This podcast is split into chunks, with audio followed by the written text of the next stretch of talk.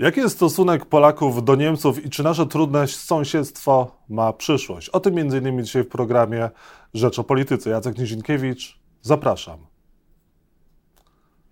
A Państwa i moim gościem jest Jerzy Haszczyński, dziennikarz, publicysta, szef Wydziału Świat Rzeczpospolitej, autor reportaży Rzeźnia numer 1 i inne reportaże z Niemiec. Dzień dobry. Książka ma jutro premierę. Dobry. Tak jest. Bardzo się cieszę, że przed premierą mogę się pojawić i troszkę o niej powiedzieć. Co Cię skłoniło do tego, żeby przygotować reportaże właśnie z Niemiec, kiedy wydaje się, że w Polsce Niemcy są dosyć na cenzurowanym? No tym to się specjalnie nie zajmowałem, czy są cenzur, na cenzurowanym, czy nie. To nie jest książka ani y, polityczna, ani antyniemiecka, ani proniemiecka. To są po prostu reportaże. Niewiele się tak sądzę, nie jestem znawcą rynku, ale niewiele się w Polsce pisze książek reporterskich o Niemczech. Polska ma siedmiu sąsiadów i myślę, że o większości z nich, a na pewno o Rosji, Ukrainie, Białorusi i Czechach powstało znacznie więcej książek reporterskich. To tak tytułem wstępu. Mnie Niemcy interesują od co najmniej 20 lat. Przez chwilę byłem korespondentem Rzeczpospolitej w Berlinie i kilka reportaży w tym zbiorze. To, są, to jest kontynuacja tego, czym zajmowałem się 20 lat temu. Po prostu chciałem, taki pomysł miałem 3 lata temu czy 4, zobaczyć, co się dzieje z tymi bohaterami, z tymi tematami najważniejszych moich tekstów sprzed 20 lat. A potem się okazało, że Niemcy i świat się tak zmieniły, że większość tych reportaży to nie jest jednak kontynuacja tematów dawnych, tylko tematy całkiem nowe. No i jak te Niemcy, jak ci Niemcy zmienili się przez te lata? Co dzisiaj można powiedzieć o, naszym, o naszych sąsiadach? To są y, reportaże, nazwałbym to trudne tematy, czyli traktuję tutaj Niemcy tak jak każdy inny kraj. Jak reporter, który się, jak, jak, jak reporter zajmowałem się Bliskim Wschodem, Litwą czy Słowacją, to tak samo podchodziłem do Niemiec. To znaczy, y, bez żadnej taryfy ulgowej, ani dla, dla mnie jako dziennikarza, czyli żadnych ułatwień, żadnych publicystycznych tekstów, i bez żadnej taryfy ulgowej dla bohaterów i w konsekwencji dla Niemiec. To nie ma jednej odpowiedzi, jakie są Niemcy. Te główne tematy, te trudne tematy, o których mówię, to jest cały czas obecna historia i decydująca z sporej części wyborów społecznych politycznych, e, zderzenie z nowym światem, w, których, w którym migracja spoza kręgu kulturowego, nazwijmy to europejskiego, odgrywa coraz większą e, rolę. Ale jest też kilka zupełnie drobnych tematów. Nie chciałbym tutaj wszystkiego ujawniać. To się nie używam słowa spoilować, no ale to chciałbym tego uniknąć. E, a na ile historia cały czas ciąży nad obrazem Niemiec i na ile Niemcy e, współcześni żyją tym, co było kiedyś? Może na przykład taka historia, e, jak, o której w Polsce często słyszymy i pewnie Niemcy już też słyszeli, jak na przykład reparacje, może sprawić, że, Pola, że Niemcy będą próbowali się teraz uderzyć w pierś? No, o reparacjach w, tym, w tej książce nie ma ani słowa. E, I, I, to dobrze, bo to teraz publicystycznie bardzo ważny temat, komentarzowo-politycznie. Jeżeli ja bym pisał o reparacjach reportaż, to musiałbym porozmawiać z dużą ilością Niemców yy, i oni musieli być bohaterami. Co oni o tym myślą? Czy uważają, że odpowiedzialność jeszcze za trzecią Rzeszę skła powinna skłaniać państwo niemieckie, firmy niemieckie, obywateli Niemiec do płacenia odszkodowań? Ja się tym E, nie zajmuje. Mm, myślę, że w bardzo wielu wypadkach historia decyduje i to nawet takich, które są bardzo współczesne, to znaczy bohaterowie tych moich reportaży e, dotyczących na przykład zamieszek mm, na, związanych z napływem imigrantów, e, to bohaterowie, ci, którzy są tacy bardziej liberalni, czyli mówią, jak to możliwe w takim kraju z taką historią?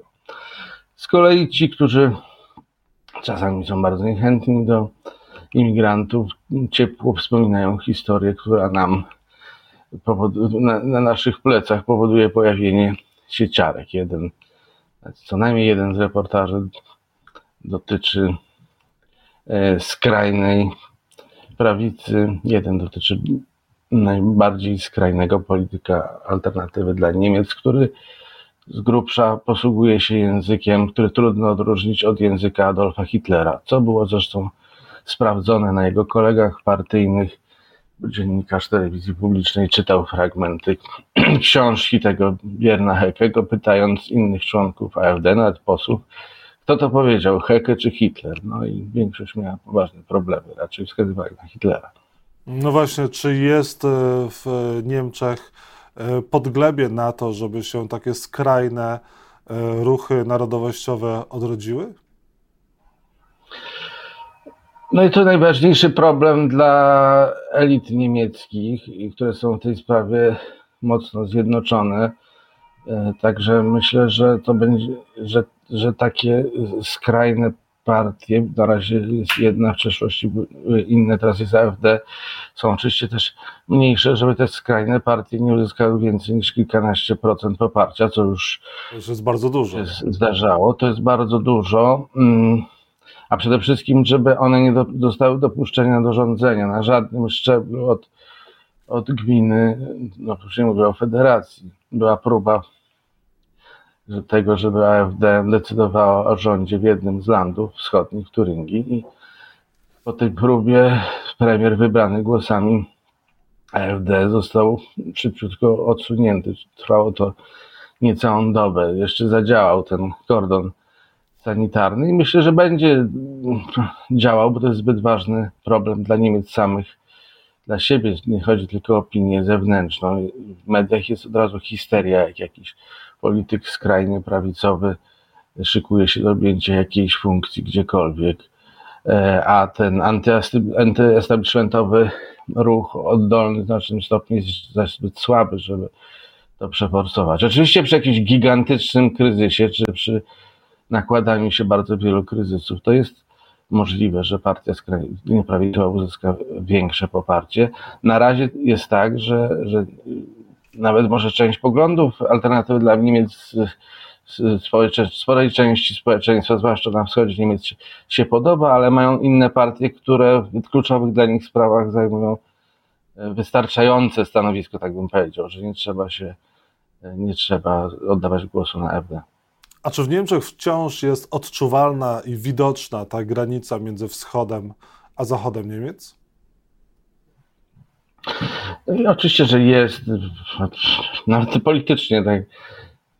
Nie, nie, chcę być na jakiegoś człowieka opętanego obsesją alternatywy dla Niemiec, ale skoro przed chwilą mówiłem, no to alternatywa dla Niemiec we wschodnich landach w tej chwili według sondaży siłą polityczną numer jeden w niektórych landach uzyskiwana w wyborach 20 parę procent, ale można powiedzieć, że prawie jedna trzecia wschodnich Niemców ją popiera, a w żadnym zachodnim landzie nie uzyskała więcej, zdaje się, niż 11%. No to pokazuje różnica, jest różnica polityczna, jest różnica w podejściu do Rosji chociażby, yy, czyli pobłażliwość, delikatnie mówiąc, wszystkich premierów wschodnich landów wobec Rosji. Do dzisiaj zresztą występująca mniej lub bardziej, nawet politycy teraz bardzo, najbardziej chyba krytycznej siły politycznej w Niemczech, czyli CDU, chociaż dlaczego teraz są tacy krytyczni, a wcześniej przez 16 lat rządów Angeli Merkel specjalnie krytyczni i podejrzliwi wobec Putina nie byli. No ale teraz są, a mimo to premier z tej partii, premier Saksonii, Michal Kretschmer, wygaduje tak nieprawdopodobne prorosyjskie bzdury, że aż nie chcę tego tutaj przytaczać. A czy Niemcy są dalej dzisiaj tak silnym państwem, no i państwem, które lideruje w Europie, czy też e, przewodzi w Unii Europejskiej? Mają jeszcze ku temu podstawy? Na pewno się postrzegają e, w tej roli. E, to jest odległe od tej mojej książki, bo ona się kończy na 20. Kończy się na inwazji rosyjskiej. Nie, nie wkraczałem w to dalej, ale niedawno pisałem tekst dla Rzeczpospolitej pod futbolowym tytułem Niemcy nic się nie stało, to znaczy elity niemieckie, tak jak polscy kibice, mimo porażek twierdzą, że jest cały czas super i oni mogą prowadzić Europę.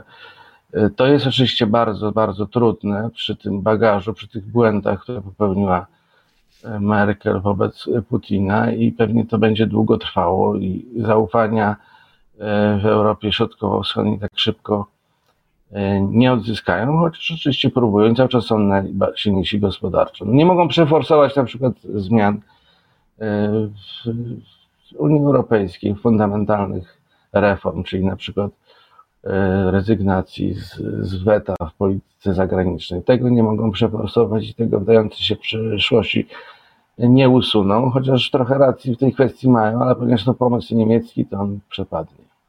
I na koniec, e, Jerzy, czy ty książką Rzeźnia numer jeden inne reportaże z Niemiec nie wpisuje się mimochodem w jakieś nastroje po części antyniemieckie w Polsce? które są wywoływane w dużej mierze przez polityków, którzy oskarżają Niemcy, no wszystko co złe, co się w Polsce dzieje, również o to, że to Niemcy blokują e, pieniądze dla Polski z Unii Europejskiej.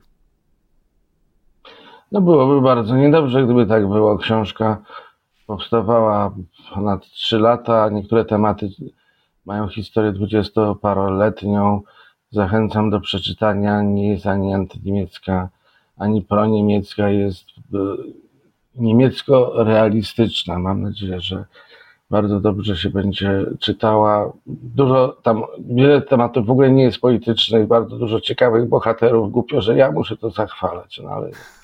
Myślę, że Państwo jak przeczytają tę książkę, sami e, przekonają się, że to nie jest polityka to są może i nawet sprawy współczesne, ale gdzieś z boku od tego pierwszego nurtu, e, o którym można przeczytać chociażby w Rzeczpospolitej. Jerzy Haszczyński był Państwa i moim gościem. Dziękuję bardzo za rozmowę i zachęcam do lektury książki Rzeźnia numer 1, inne reportaże z Niemiec, wydawnictwo czarne od jutra w sprzedaży. Jutro premiera książki Jerzego Haszczyńskiego. Bardzo dziękuję za rozmowę. Dziękuję bardzo.